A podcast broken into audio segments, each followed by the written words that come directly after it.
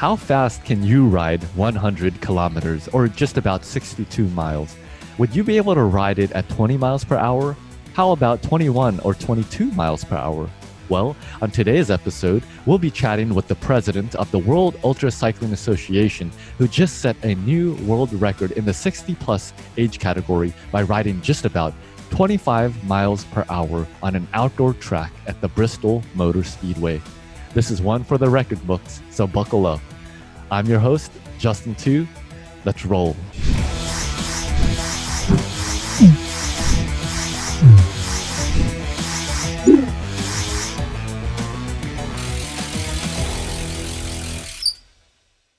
Hey, Ultra family, Justin Tu here, your host of the Ultra Cycling Show. Thanks for tuning in for this very special episode where we'll be celebrating the record setting of Marc Poland just yesterday on August 25th. Marc was a guest on our show previously where we were talking more about his role as president at the World Ultra Cycling Association, or WUCA as it's abbreviated. And today we get a focus just on Marc as a cyclist and he really is an accomplished one and you're going to love everything that we have to talk about today. He's got a need for speed and he set uh, a record maybe even two. We'll hear about that. So Marc thanks for joining the show again. My pleasure. Good to be back. Thanks you look pretty well rested but i imagine there's some pain and some lactic acid still built up Uh, it's not too bad. Uh, it's it's it's nothing like a multi-day event. Uh, you know, the, you dig a little deeper for a shorter period of time, perhaps, uh, mm. but the effects don't last anywhere near as long as they do after you know the multi-days or even the 24 hours. Right, but regardless, a huge achievement, a huge undertaking. So congratulations once again. Can't wait to cover it from end to end. We were watching on social media. I know you had people that were helping you with all kinds of live updates from videos and photos. But before then, would love to get to know you in a, in a nutshell as a cyclist yourself. So we'll dive into a sprint round of questions. That's just a series of questions I'll ask you. You can give a short answer. And it's just a fun way that we can get to know you as a cyclist outside of your role as WUCA's president. So, first question, Marc, how long have you even been riding bicycles? Uh, I did my first race, so competitively, 50 years. Incredible. How long have you been an ultra cyclist? I guess if I start the clock with my first double century, that would be 12 years. Fantastic. How many bicycles do you own, Marc? Oh, I can't tell you that. That's a secret. uh, I can't afford, uh, afford a divorce. Uh, I, I, think the, the number, I'll, I'll say it's a two digit number. How about that? Wow. All right. Well, after 50 years, I'd imagine not a three digit number, though. No, definitely okay, not. great. Low two digits.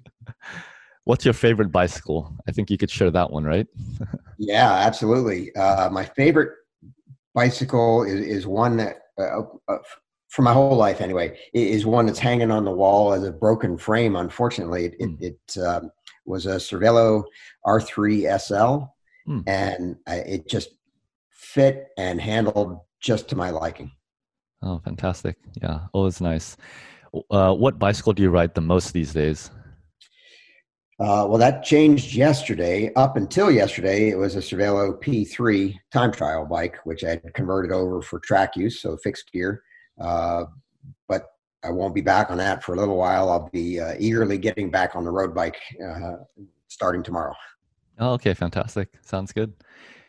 And what bicycle computer do you use, and what did you use for your record attempt?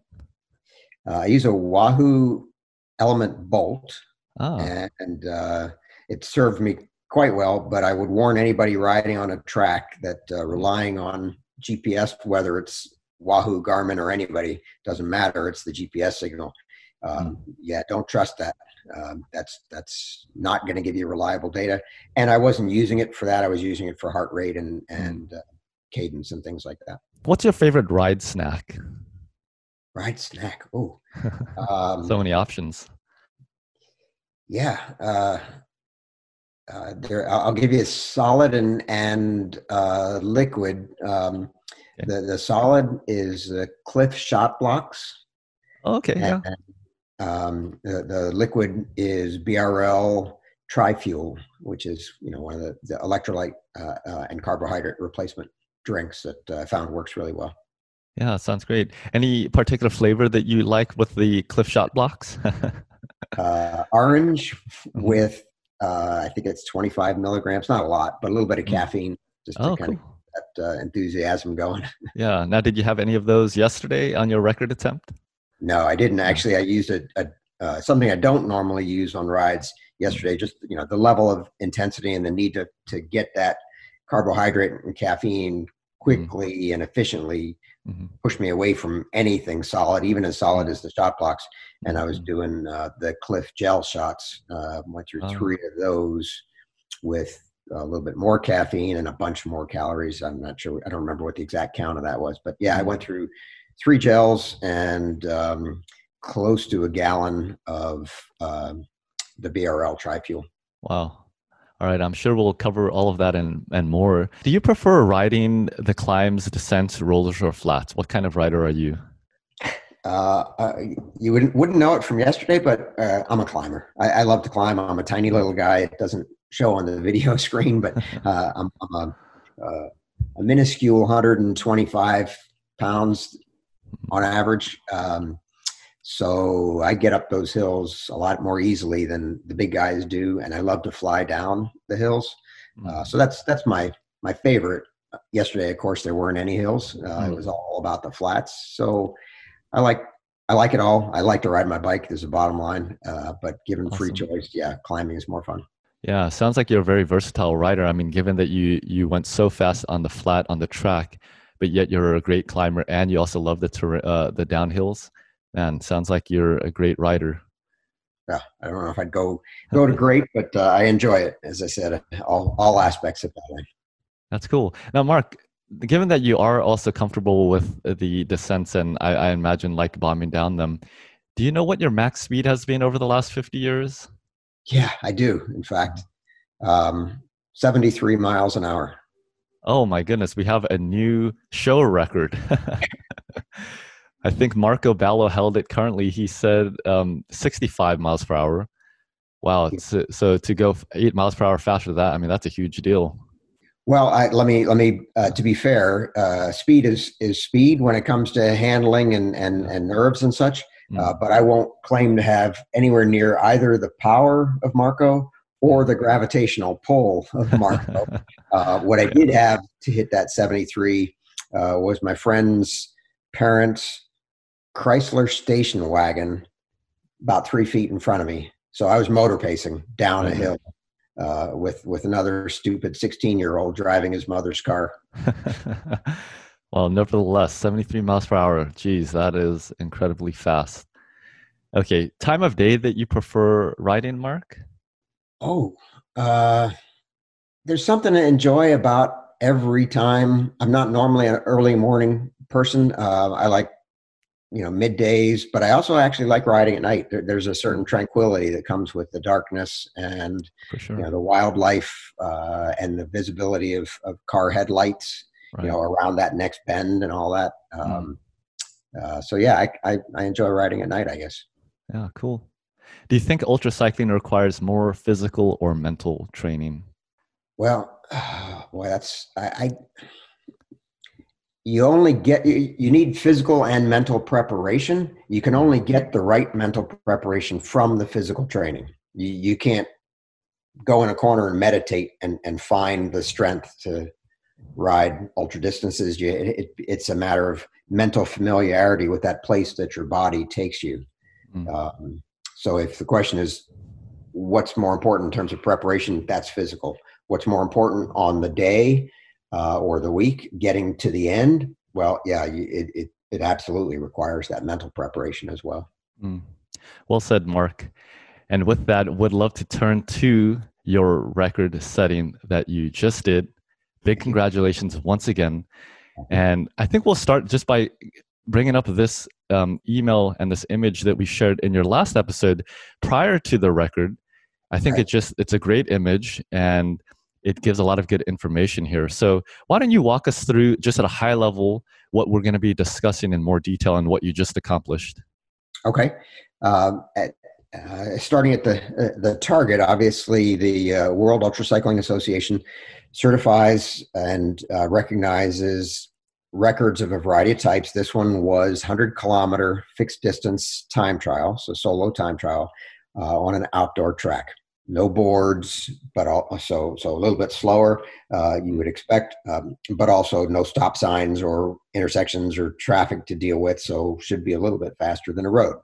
Right. Um, uh, uh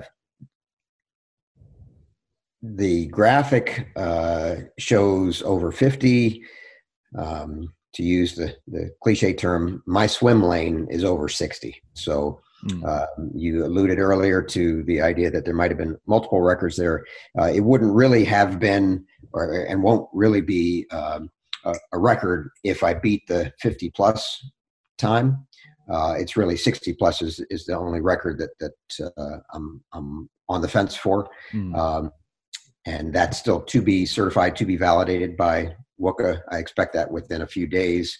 Um, uh, but I was, as a stretch goal, if you will, uh, going after that that 50 plus time. Mm. And excuse me, I don't think I got it, but it's so close that we're still doing the math on uh, you know lap prorations and comparing multiple officials um, uh, to the second uh, mm. time sheets and those sorts of things.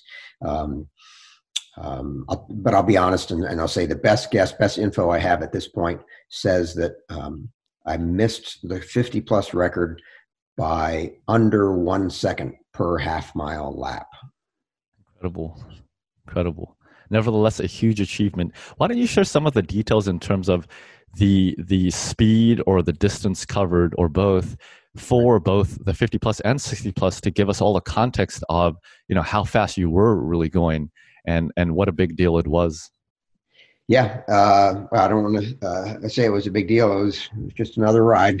A little harder than i usually go but um, the, uh, the the time again still doing the final math but it was very close to two and a half hours. Um, i'll say give or take a minute if that.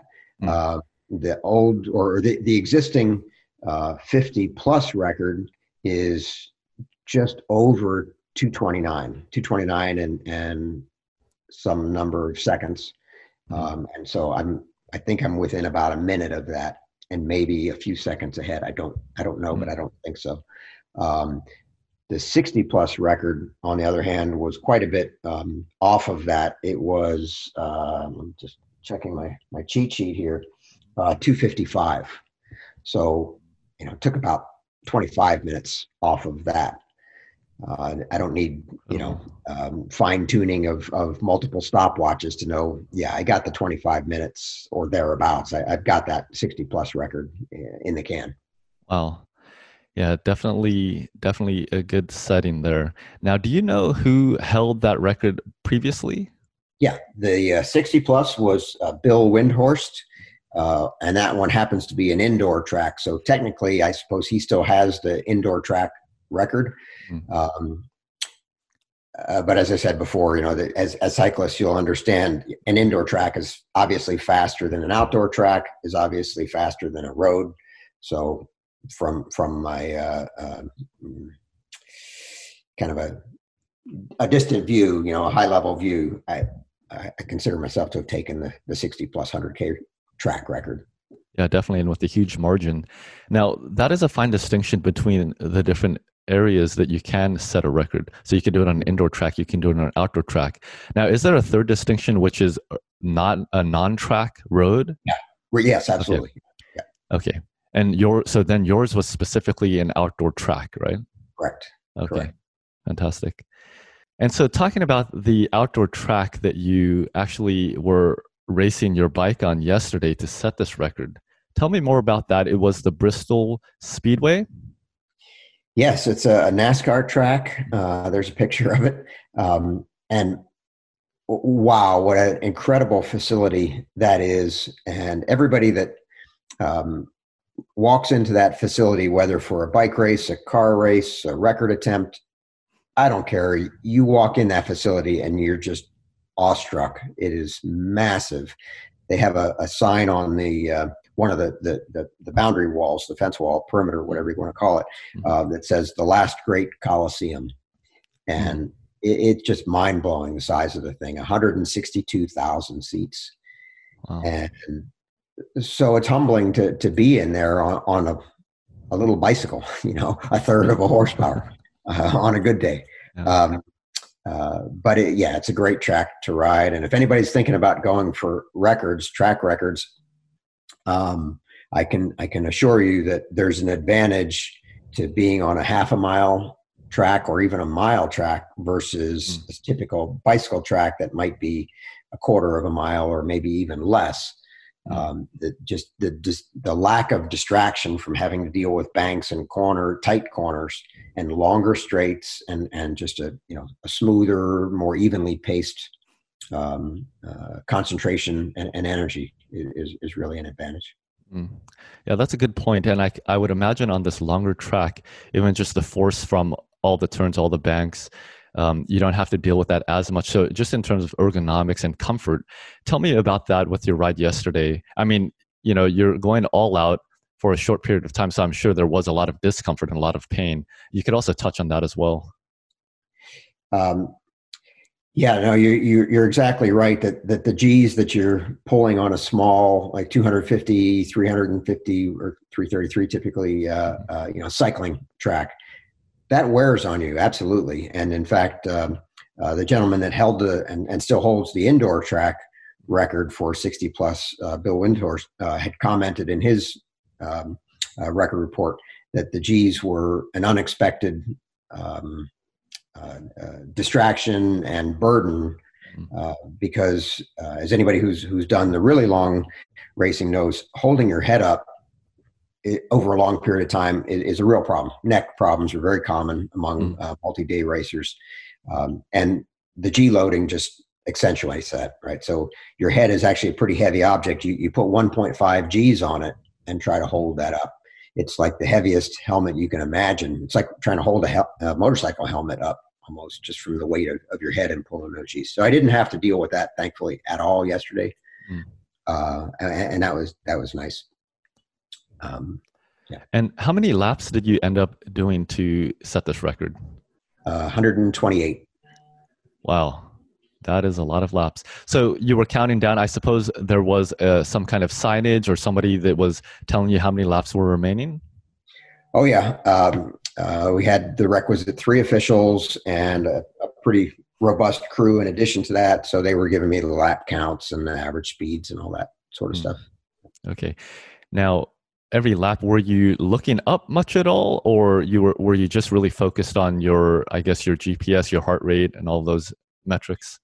Uh, no, I was uh, you know, like anybody on on a track, trying to follow as tightly as I could that that mm. travel line, that pole line. Mm. Uh, we had cones in the corners and you know taped line and all that to follow. So mm. uh, yeah, I'd, I'd, say I spent you know 90, I don't know, 95, 99 percent of the time just staring at that line, glancing down every I don't know a few times at least every lap. So maybe every 15 to 20 seconds, glance down, check heart rate, check mm. speed, and just try to keep that cruise control smooth. Yeah, so we could see you here in position. There's a right. moto there. Yeah. Was he ever communicating with you? I mean, did you have a headset of any form? No, no headset. Um, and one of the luxuries, and it really is a luxury, of uh, being on a car track versus a bike track mm. is that um, the moto can come out and do a bottle handoff. So oh, okay. uh, instead of having to either slow down and get a pedestrian handoff mm-hmm. or come up to the top of the track and, and get a handoff up there, or having another cyclist trying to ride at that same speed, now you've got two people wobbling around to some degree on bicycles trying to hand up. You know that that's just kind of a mm. scary thing. Um, the motor there's a there's a strict limit for how much time and how often the motorcycle can come out there, mm. uh, but we only needed to. I think we did two handoffs. That was it. Um, so over the course of two and a half hours, twice he came out, and um, boy, I just I, I, can't say enough about how well he did and and how um, uh, how smoothly that all went. The, the, the, guy Gabe West is his name, and he's a moto official from uh, USAC Racing. Uh, hmm. so he has a lot of experience riding that big motorcycle around and in close proximity to, to bicycles. Right. And um, uh, what he did was, and it just it was like clock, like a Swiss watch. Um, uh, I would drop an empty bottle, and on the very next lap, and in fact, the the, the half lap, the back straight after I dropped that bottle, um, and he was coming from a stationary, not even running, you know, start. He was at the officials table. He would jump on that moto, fire it up, get behind me, and on the straightaway, I'd hear a beep. He would just tap his horn. Hmm. I'd put my arm out to the side, and a bottle magically got into my hand. and then, nice. as soon as I had a grasp on it, the motorcycle was gone. He just bra- he didn't try to get past me, so there's no question about drafting. He just clamped on the brakes and dropped off. I never literally only saw the front edge of his front wheel and the bottle was in my hand, wow. and all that was uh, done without ever coming off of the aero bars. Incredible. Incredible. So yeah, it just worked amazingly well. Yeah, you, sounds like some uh, precision. There, uh, holding, mm-hmm. Yeah, holding the bottle out to the side. Mm-hmm. Uh, in that picture, my my right arm, the, the far from the camera arm, mm-hmm. hadn't gone out yet, but that's just a second before the arm went out to the side. The bottle got in the hand, and then it was back into the tuck. Oh, yeah, sounds like some precision clockwork that you had going there. Now, was that something that you you practiced and tested uh, beforehand, and even with this uh, particular gentleman? Uh, I've ridden with him at other events. Um, we had never done uh, track practice together, uh, but he has a, a, wealth of experience doing this sort of work uh, up up to the you know, pro level. Mm-hmm. Um, and and I'm pretty comfortable. We mentioned before riding 73 miles an hour behind a, a car. I'm pretty comfortable around motor vehicles, mm. uh, perhaps um, uh, dangerously so, uh, foolishly so. But in any event, I, I trusted him, and uh, he, he did what he needed to do. But no, no, we hadn't practiced that specific handoff at all. In fact, not even once before the the handoff in the event. Right. Now, how nervous were you? I mean, for this detail about getting the bottles. Now, you said there were only two, so it wasn't, you know, as huge of a deal. But even in, in, in a place like the Olympics, you know, with with track relays and they're handing off a baton, I mean, they even can drop it at that level. So you must have been thinking about that. Nope. No. Okay. No, it never crossed my mind. I just had complete mm-hmm. confidence in Gabe, right. and uh, I knew he wasn't going to let. And you know, there's the the old sticky bottle. Thing. Uh, there was no sticky bottle there. He wasn't going to let go of the bottle until he knew it was in my hand, and we were going the mm. exact same speed. So wow. unlike you know baton pass in a track race where yeah, yeah. that that would have been more like what I was would have been nervous about, which would have been a bicycle doing a handoff. Right mm. now, you got two guys at their limit mm. trying to do a handoff with it, that would be a little scary. Right. In his case, he was, you know, he may as well have been on a, a train on the rails. He was just rock mm. steady and so the That's handoff awesome. easy. Yeah, so it definitely makes a difference who you have on your team, the experience, not just in terms of the moto. I imagine the people that are spectating and also cheering you on and just helping you keep a track of everything. Um, now, tell me about the the conditions there in terms of the weather. How about the winds? Were there any stretches that you had a headwind or a tailwind or anything like that? Yeah, afraid so. Um, uh, the weather was good. Don't don't let me. I'm not trying to make excuses here. Uh, the weather was as close to perfect as you can pick on any given day. Uh, temperatures got, yeah, started around 70 and got to 80. Nobody's going to complain about that. Uh, that was fine. Mm, Humidity was very high, 90%. So that was a little wow. bit uncomfortable. But nobody goes into an event like this thinking, "Oh my God, I might break a sweat." That's just par for the course. so that wasn't yeah. really a problem either.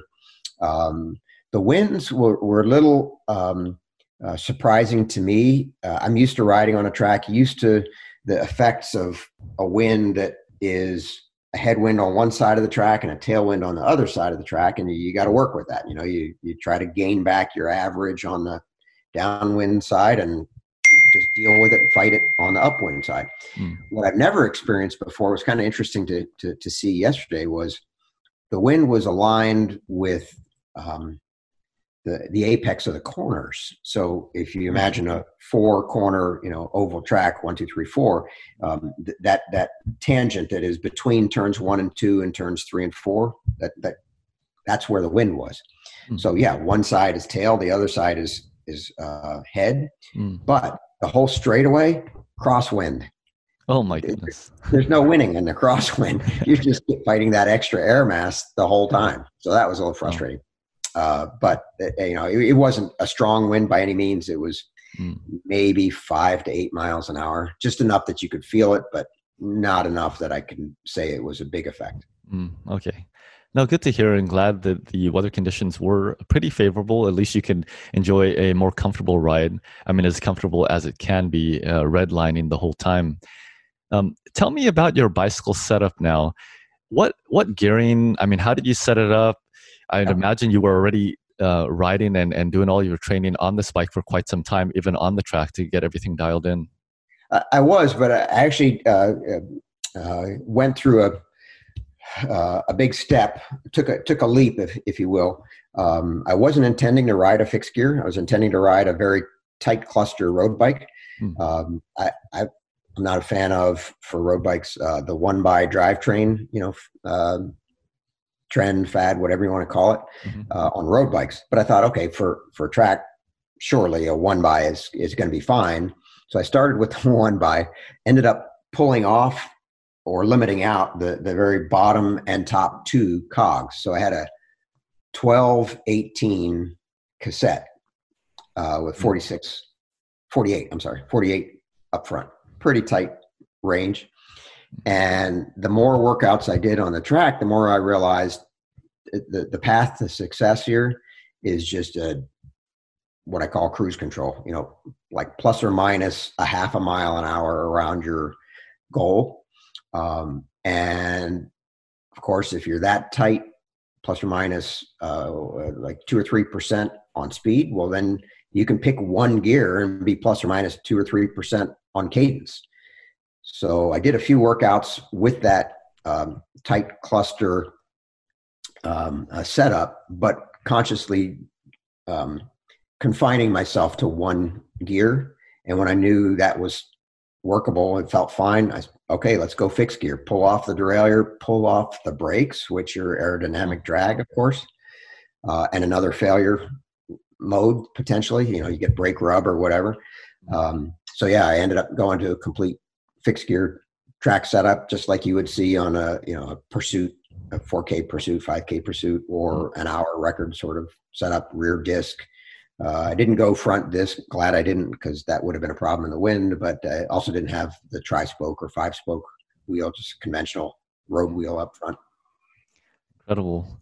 So, how long ago was it that you made that switch? I know you were training for quite some time. I mean, how much time did you have to actually be uh, training on the fixed gear setup? Uh, I I'd have to. Well, let's see. I can tell you right here. uh, I made that change about six weeks ago. So I had okay. four good track workouts with that fixed gear setup and probably one or two before that where I was disciplined to not touch the shifter. It was just in that mm-hmm. one gear, but no, not, not as a fixed gear with, you know, some freewheeling. Right. Now, before the actual record attempt that you did, how many times were you getting out to the track in the last couple months to do the training um, test ride? Was it just like once uh, once a week, and then you were focused on riding elsewhere for all of your power training? Uh, uh, yes, pretty close to that. Uh, for about two months, it was once a week with five days in addition to that one day on an indoor trainer, mm. and obviously building, you know, optimizing for that power setting for that duration and so forth. And then for the about the the last two weeks of the last serious block of training, I was on the track twice a week. Mm. Tell me a bit about your training. What were some of the workouts uh, looking like for you uh, in specific preparation for this? Uh, I'm a fan of TrainerRoad, so um, that's what I use to drive my my training. I you know do a little bit of adjustments to the calendar and in, in terms of what workouts I do specifically, but not not a whole lot of adjustment.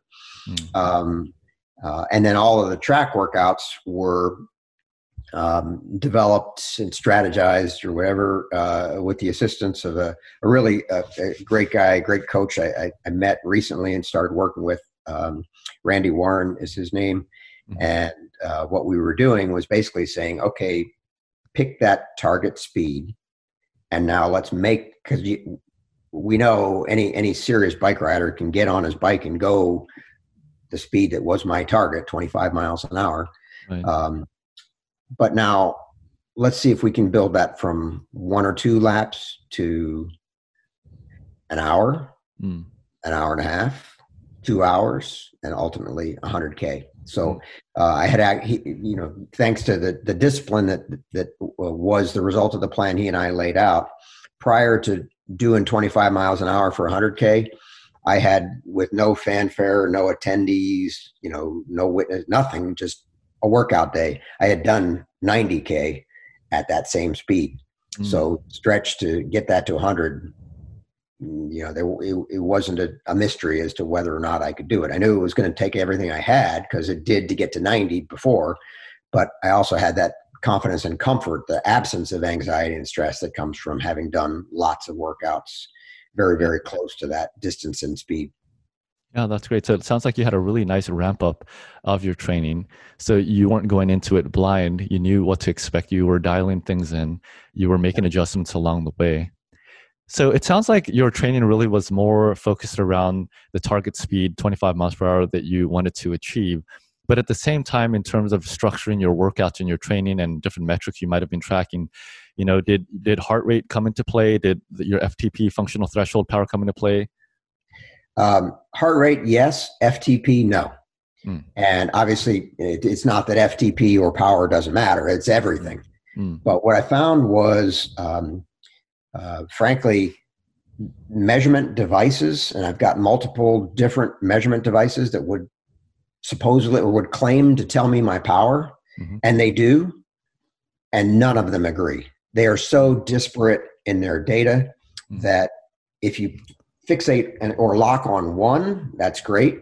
If you jump from your trainer to your crank based power meter to your pedal based power meter to your rear hub based power meter, and I've got all of those.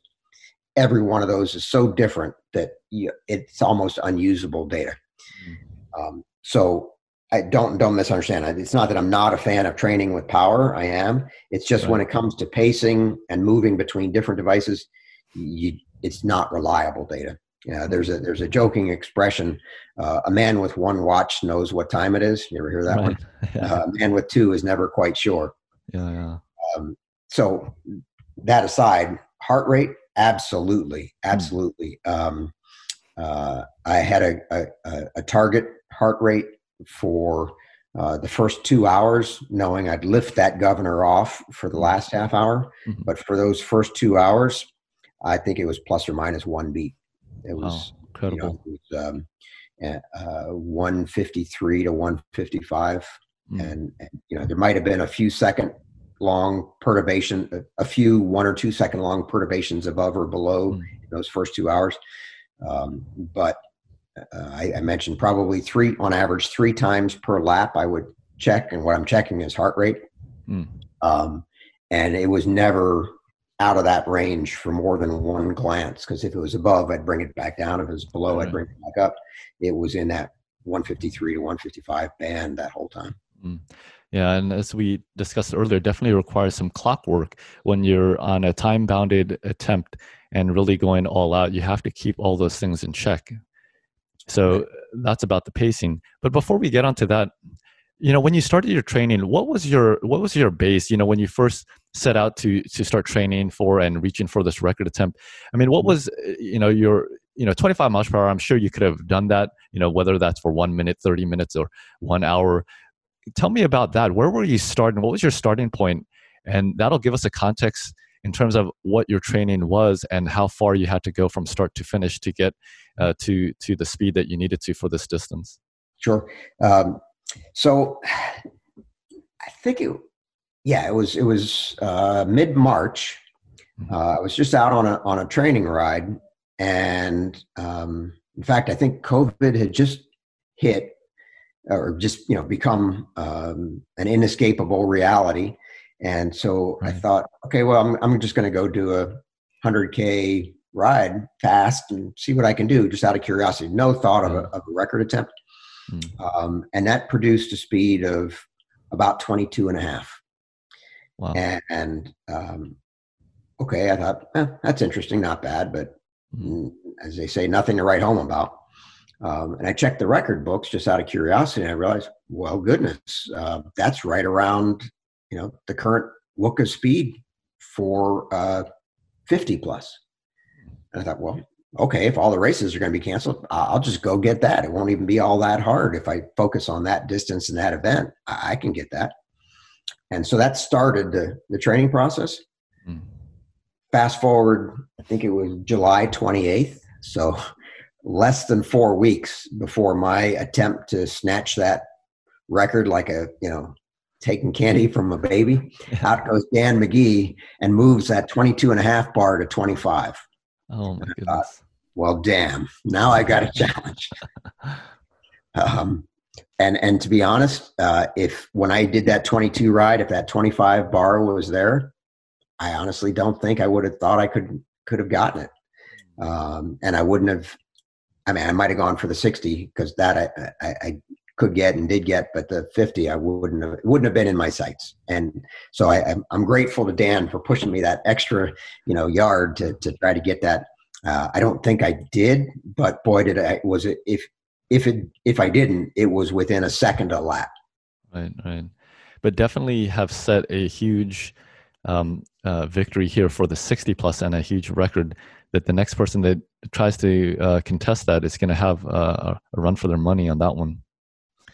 Uh, yeah, I didn't want to make it easy, but I I have no um, yeah. no delusion that that record is going to stand for more than I don't know a year or two uh, and certainly no more than um, the, the time before Marko turned 60. That's right. Well, hopefully he'll give you a, a, bit a bit of time to enjoy that. Yeah. But you're right. We discussed in our last segment, mostly focused around WUCA. Um, you were describing this situation today where, because of the pandemic and because a lot of events have been canceled, uh, many cyclists have been using their fitness and turning it towards record attempts. So it it seems like if anybody were to try to contest it, it would be during these times when the fitness is there, the events are not, but yet these records are are prime for the picking. Yeah, yeah. I, I think when we spoke last, I may have um, shared that we had had uh, I, I, remember looking back. I think I shared we'd had uh, 28 yeah. uh, record attempts, including multiples only counted as one.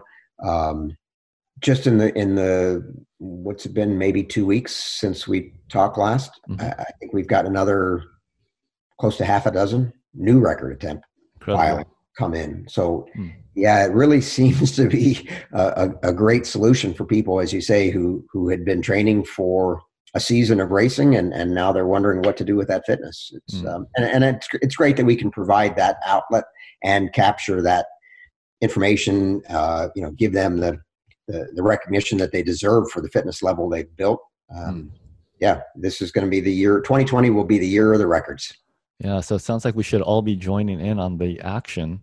So, Marc, what is the process for somebody like myself or anybody that's watching to sign up and pursue a record? I mean, where should they start in terms of finding out what records are available to be set? You know right. what they're they're fighting towards, and then how to just kickstart the whole process. Sure.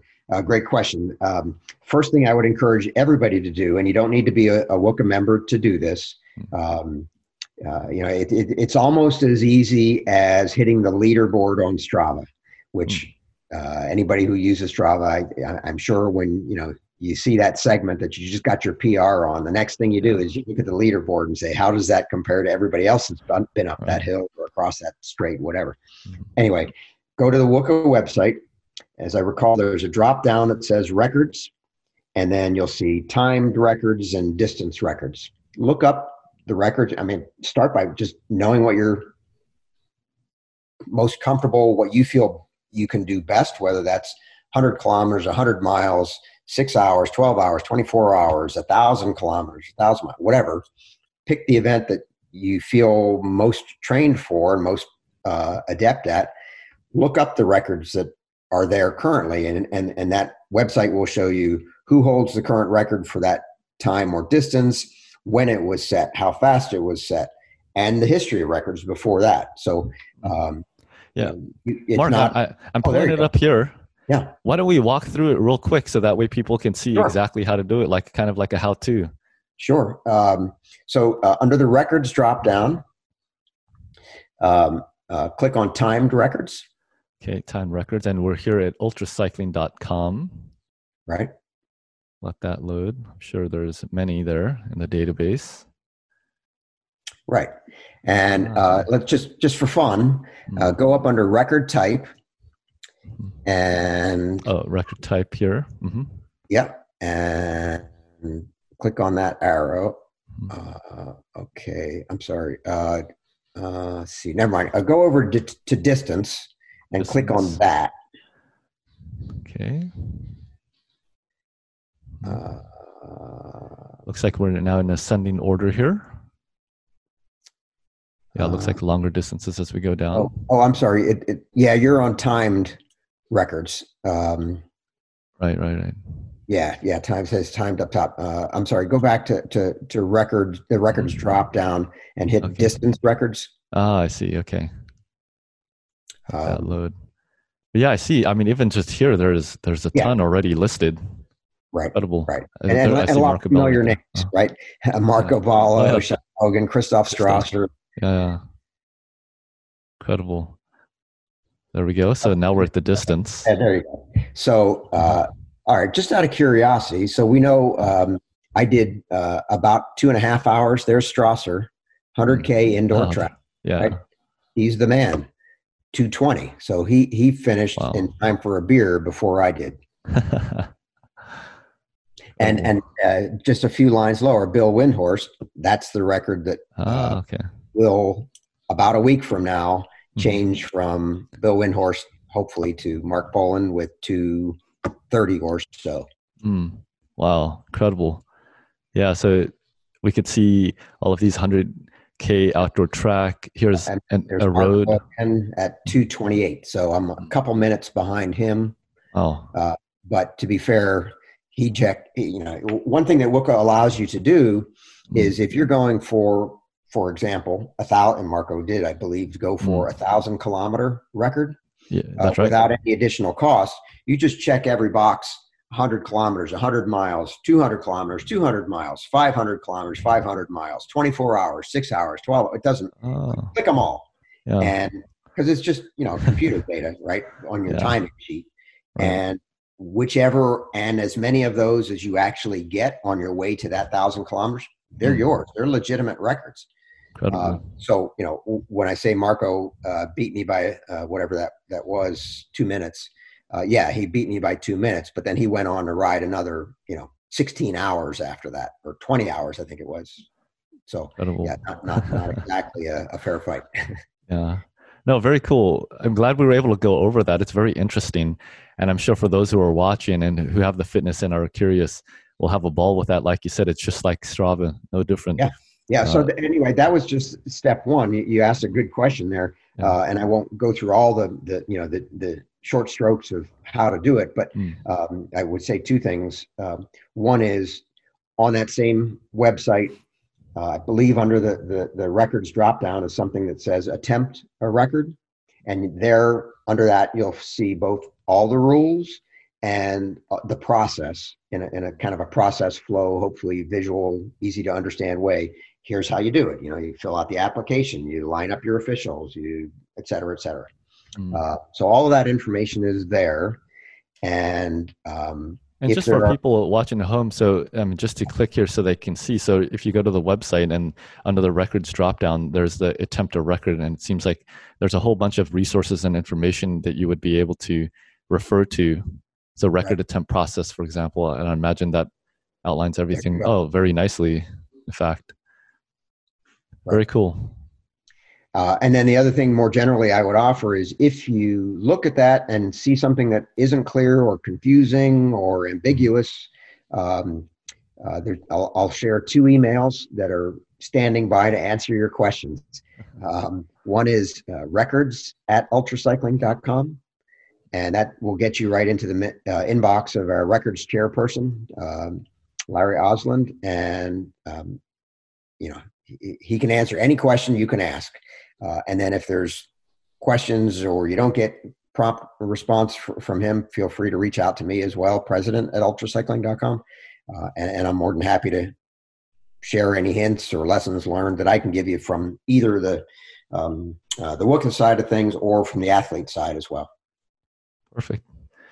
Yeah, sounds good. I'm sure there'll be a lot of other record attempts. As you mentioned, there's so many already just this year, and this is the year. So if anybody has ever been on the fence about trying to go for a record, definitely do it this year. Now, Marc, going back to about you as an athlete and all of your training, uh, I'm curious, what was the hardest workout that you did in preparation? Maybe it was something that you did on a weekly basis or just a few times. Tell me a bit about that. Uh, okay, uh, I'm, I'm, I'll give you two parts. Uh, uh, one is hard in the sense of pushing for long. So as I said, you know, I started with that target speed and went longer and longer. And every one of those, you know, the last 10 or 15 minutes are very, very hard. Mm-hmm. Um, but you get comfortable with that or, or not comfortable. That's a bad word, I guess. You, you get accustomed to that sense of yeah. what those last 10 or 15 minutes are going to feel like. Mm-hmm. And you can kind of intellectualize and just set that aside and say, it's going to hurt. And I know it. And that's fine. It should. If it doesn't, I'm not going hard enough. Uh, so yeah, that that that's hard, but it's something that you get accustomed to. Actually, what's harder for me anyway is the trainer workouts where you're trying to push up that VO2 max, that you know super past your your FTP, past your comfort zone, and just get that heart rate to the max and stay there for five minutes plus. Uh, I find that pretty hard and challenging. Mm. But given that you've already done all this fitness now, you've snagged a record still to be confirmed, but more, most likely you have achieved it. What is on your bucket list in terms of using this fitness now? I mean, you've built it up. I mean, you're at prime fitness, I would imagine. What else are you looking to do? Another record? Is there a specific event that you hope to do if they come back online either this year or next year? Tell yeah. me about that. Um, well, as my wife would say, give it a rest. It was just yesterday. uh, but there, there, there is no, you know, you, you know, you're, you're a cyclist as well. There, there's no rest. If there's, yeah. if there isn't a goal around the corner, then why are you riding? Mm. Um, and I'm not suggesting that everybody needs to be driven or, or, or motivated in that way. But mm. if you're one of those people, you, you understand that's just the way it is. Mm. And for me, uh, I'm at an interesting fork in the road. Um, uh, I'm not going to try to go faster over 100K. So the question becomes do I try to stretch that speed to 100 miles? Or do I try to go shorter and do an hour, which is kind of out of the WUCA realm? But as an athlete, it's that's you know a real yardstick. Everybody knows the hour record. Um, uh, Eddie Merckx made it made it famous, you know, three decades ago, and and yeah. everybody's dreamt of going after that ever since. Um, uh, the hour record for an over 60 is quite challenging. Uh, it's over 27 miles an hour. Um, but that would be an interesting stretch thing to reach for. So we'll see. Haven't haven't decided yet, but I'm toying with it. Yeah, no, very cool. And we'll be following your journey. Definitely would love to have you on the show when you attempt whatever record that is going to be. And um, you know, glad you have all that fitness. It's nice when you have it, and I'm sure you'll find many creative and challenging ways to to utilize and leverage the fitness that you have. Now, you talked a bit about you know motivation, and perhaps you know records aren't what motivates everybody. But now I'm just wondering generally, what motivates you aside from just this record? I'm sure you've done a lot of other cycling. You've also done other records. What personally motivates you and drives you to keep biking and to keep you know going for these ambitious goals? Um, two things. One, first and foremost, I enjoy riding. I really do. And the more I have a reason to ride hard, a goal, whether that's a record or an event, I just want to do my best, I, the best I can do at, even if I know there's no chance of winning. Mm. Um, that's okay. It's still a target to shoot at, and and I get a lot of pleasure and and and a gratification out of just pushing myself and knowing that I, I found uh, the best that I could uh, in in terms of result. That's that's one part of that. The other part of that, and and and this is unique, I think, to ultra cycling, is that um, any event, even as as much as yesterday had the appearance of being a solo event, I had a crew of nine people, and um, and, obviously in a, in a an event like RAAM you know you can have crews that are twice that size. Um, and that whole process of building the team managing the team delegating and compensating as you go um, you know getting the best out of everybody on, on the team uh, and I don't mean in, in, the sense of cracking the whip. I mean in, in the sense of um, you know uh, showing people a, a, goal and seeing what they come up with and, and how their energy is sparked uh, and how they can contribute. That's just a lot of fun, uh, and I and I really enjoy that.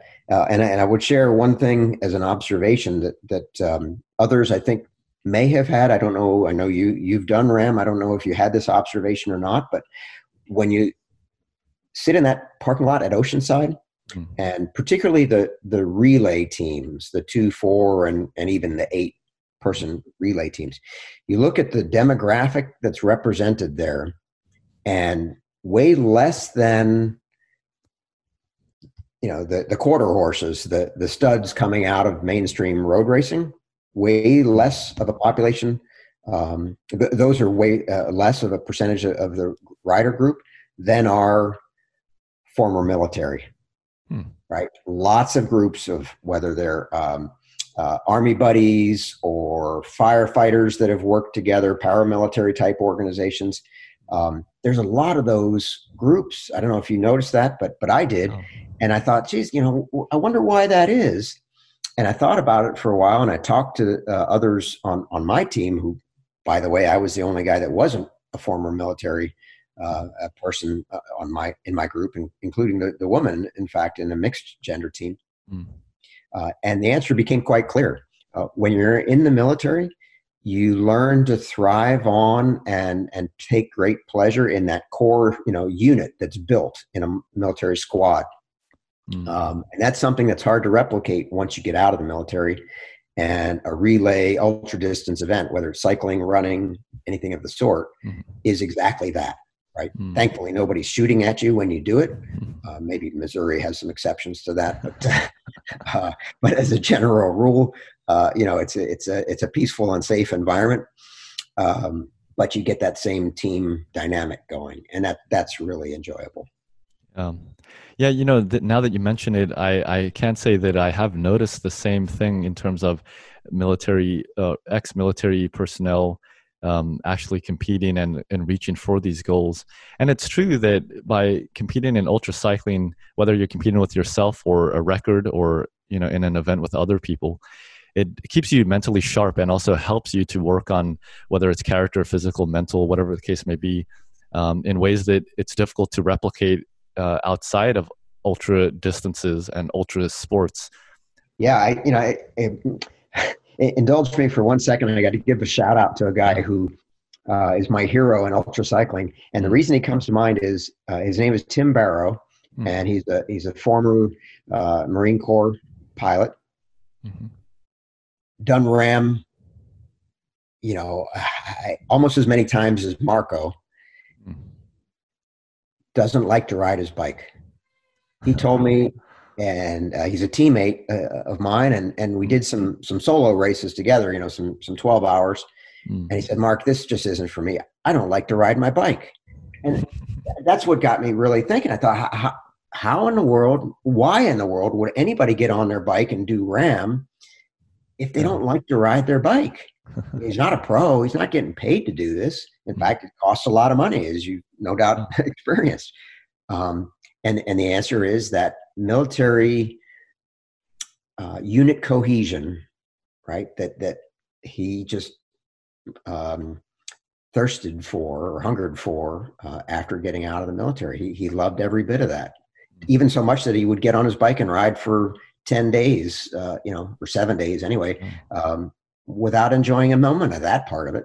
Uh, that's that's that's kind of mind boggling, but. Um, but yeah, he he's got more experience in RAAM than anybody I know, and he doesn't like to ride his bike. Wow, incredible! Yeah, there's always uh, different motivations and drivers there behind, and and it's true. You know, there are all the challenging aspects and the the self building, the character building, but at the same time there's also the social component that's come up a lot you know just in terms of being a part of the ultra family the ultra community. It's close knit very supportive. Everybody knows the struggle. We're out there on the front line so to speak. And so there's a lot of respect. Along the lines of that you know in terms of your support team you said you had nine people supporting you here. Who would right. you want to thank uh, and who do you want to thank you know both for this specific record that you set and then just more generally in your life for supporting you through the years in all of your ultra cycling uh, wow. Um, uh, uh of course as any married ultra cyclist knows uh, there's a huge degree of patience that comes from the spouse the number of hours of training um, you know the, the the the conversation over every dinner table uh, about today the heart rate was this and the game was that and you know yeah. come on is there anything else to life can i get another bicycle or a new set of wheels? um, so yeah i got to thank my wife for her patience. Um, on the the cycling side i mentioned tim barrow. He he's just mm. you know the, the the god of planning and and team management. Uh, as far as yesterday goes uh, i was was really honored to have uh, team members travel all the way across the country uh, to come watch that two and a half hour silliness. Wow. Mm. Um, so uh, Dan Rocco, uh, my appreciation for that. Um, in terms of the, the the day itself and the ride itself, I mentioned Gabe West on that motorcycle. Uh, he was both the crew chief and the the moto man, as I call him. Mm. not to be confused with the Tour de France and Lance Armstrong moto man. Yeah. he was delivering some other fuel products. yeah. um, uh, but no, Gabe West did a wonderful job in both roles as, as moto and as a crew chief. Uh, so I appreciate that. Um, and uh, yeah, those are, I guess those are the top of the list. Mm, fantastic. Now, Marc, we've talked a lot about ultra cycling, many aspects of it, but you know, perhaps there's aspects we haven't discussed. And for those who either are non-cyclists or non-ultra cyclists, what would you want to tell them? And what do you think most people don't realize about ultra cycling? Oh, uh, you know, that's an easy one. It's the, um, in, in, to use the, the business term, uh, barriers to entry. Mm. Uh, that uh, means anything to you for, about, for, for those who don't, um, uh, for whom it doesn't. Um, barriers barriers to entry is a term that describes the uh, economic fence around a particular business, right? So, mm-hmm. for example, uh, you know, if you want to get into the wood carving business, you need a penknife and a stick of wood. If you want to, not much barrier to entry there. You want to get into the cell phone business because you know Apple makes a lot of money, and you'd like to get some of that for yourself. Well, there's some barriers to entry there. You need a supply chain that reaches out around the globe. You need distribution. You know, big barriers to entry. Mm. Well, to answer the question, a lot of people look at ultra cycling and think, geez, you know, I, have never even ridden 100 miles. How could I possibly think of riding a 1,000 miles? Yeah. There is no barrier to entry. If hmm. you can ride 25 miles, you obviously have a bike. You probably have bike shorts. uh, you know, go from 25 to 50. And when you can do 50, you know, it's not that far to go to 100. Mm. And when you've done a few hundreds, go 200. Mm. When you've done a couple 200s, go a thousand. There's no barrier there other than your own sense of that boundary that is, you know, what you imagine to be the hurdle that you couldn't think of getting past. So I think that's something that most people don't realize about ultracycling is it's really an approachable sport. So I would be asked by people, how could you possibly ride your bike for 24 hours? And I'd say, well, uh, let me help you relate.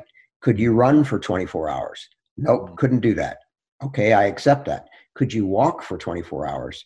Well, yeah, I'd probably get tired and take a break now and then, but I could walk for 24 hours. Mm. Okay, so the only difference is to you, running is kind of in the orange, but walking is in the green.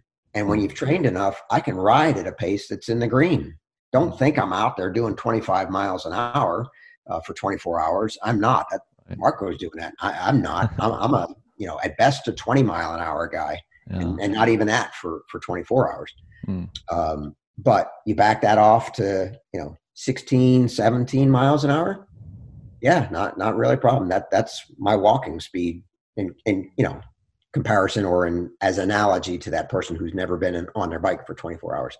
And when you think about it that way, that you know, it's just you got to throttle back. You got to go walking pace, not running pace. Mm. Not unapproachable. It's not a bridge too far. It's something that anybody who likes to ride their bike can do. Yeah, very good. Yeah, well said, Marc. And it's very true. It really is just, you know, you have to have the mindset of, of one pedal stroke at a time. And, and I suppose that also relates to just the general idea of pacing, whether that's for an event or whether that's for a cycling career. And I know just, you know, if, if I may share a bit about my story, you know, when I started, really, uh, I, I, I began as a, a runner all through middle school, high school. You know, I was the, the team captain and those kinds of things. But then going into college, my brother wanted to do triathlons. And so, you know, I had to pick up a bike. And I remember it feeling so odd to me to have to put on some spandex and hop on this two wheeled thing and do this bicycling thing. It, it, just seemed very strange, uh, you know, for a runner where you're just minimal, you're just wearing shorts and going out for a run with a watch or something. And I was literally, well, I was training for some time for triathlons, but then afterwards, after college, when I resumed biking, I had a short period where I stopped. I was just literally biking 10 or 15 miles a couple times a week. And, and I had heard about things like the Race Across America. And, you know, I've heard of people biking from San Francisco to Los Angeles, things like that. But, you know, those are very much bucket list type of things like, geez, it would be cool to achieve. Not sure that I ever will achieve that.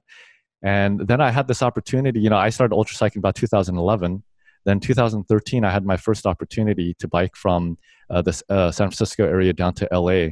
And and I was by like, the way, that's one of the, I believe that's one of the city pairs that's on the WUCA Records database. Look it up. Okay, I will. Uh, one of my favorite courses, uh, actually, believe it or not, there's several routes you can take, and it's just a beautiful ride. And as for those who have ridden in California and the Pacific Coast Highway, PCH as it's known, or Highway One, uh, just breathtaking views.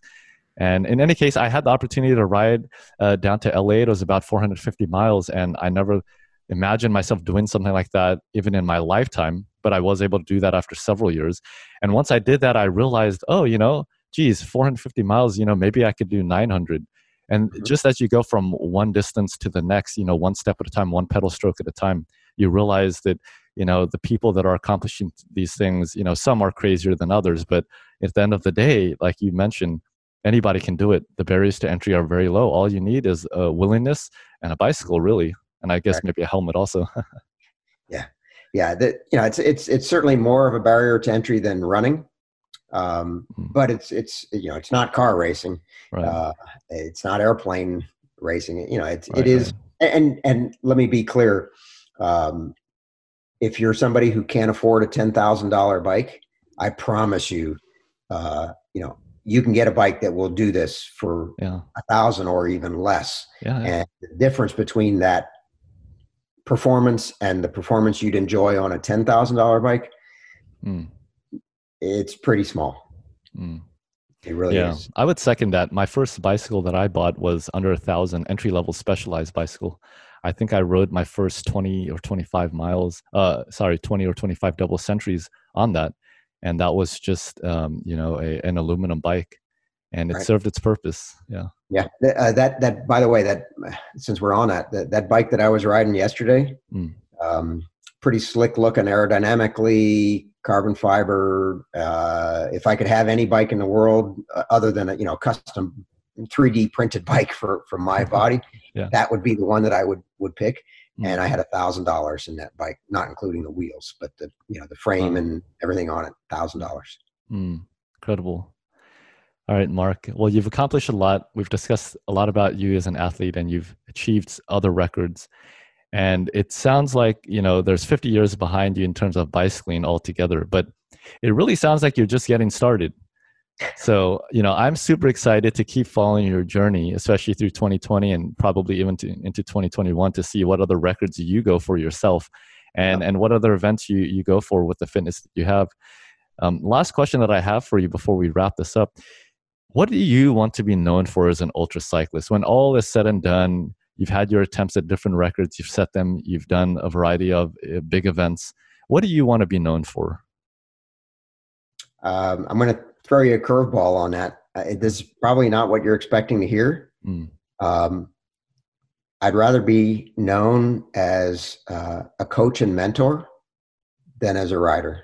Um, uh, you know, it, it, takes a certain success at riding to have credibility in coaching and mentoring. Mm. Um, but at the end of not the day, the end of the year, the moments that are most memorable to me are the ones where somebody came to me and said, you know, I've gone 100 miles, but I've never gone 100 miles fast, or I've never gone 200 miles, or I can't climb, or I can't do this, and I can't do that. Can you help me? And, uh, you know, I run some occasional, very informal training camps and, and I do a little bit of coaching. Uh, and, and to help see that light come on in other people's uh, uh, minds that says, oh, yeah, I guess I can do that. Um, that that's really gratifying for me. I enjoy that. Yeah, no, that's really unique and special and a great answer. And I think it also gives more context for, from our last episode discussing your role as president of the World Ultra Cycling Association, where you know a big mission that you have is promoting cycling and empowering cyclists, whether a non non cyclist or an existing one, to attempt ultra cycling events, distances, and other records as well. So uh, you know, I would say that I'm glad somebody like you is sitting in that position there at WUCA. I think it gives myself comfort in knowing that, you know, you definitely have all of us, uh, you know, at the center of your heart and mission for the organization. So it's been a real pleasure, Marc, to be able to, uh, you know, learn about you in the previous episode about your role at WUCA and all that you do for cyclists in the way of records as well. And it's also been great chatting with you about your your record achievement. And again, just a big congratulations on it. I'm sure there was a lot of celebrations uh, in order after after the record yesterday. A little bit, a little bit. Uh, but I want to, uh, as I, said this uh, last time, but I'll say it again. I want to thank mm-hmm. you for uh, creating the the channel that allows ultra cycling to you know uh, connect those of us who've been at it for a little while with those who are on the fringe and thinking, oh, that barrier to entry thing that makes some sense. Mm-hmm. Maybe I should give that a try. So my, my thanks to you for for making that communication possible yeah and and you know likewise thank you for taking the time to be able to share and i'm sure we'll be able to collaborate a lot more going forward and and and push out a lot of useful resources that all of us whether experienced or not experienced uh, will be able to uh, you know uh, leverage uh, for ourselves to better our, our own selves, better our own cycling careers, and reach our ambitions and goals just as you did. So, thanks for being an inspiration and also a mentor to so many and we'll look forward to following your journey, Marc. Okay, thanks very much. All right. Thanks everyone for tuning in. Hope you got a lot of inspiration from today's chat with Marc. It doesn't matter what age you are, you know, what kind of bicycle you're riding, you can also achieve a record. So definitely visit ultracycling.com. Look for your next record attempt and we'll be excited to have you on the show. Until then, keep spinning ultra everyone.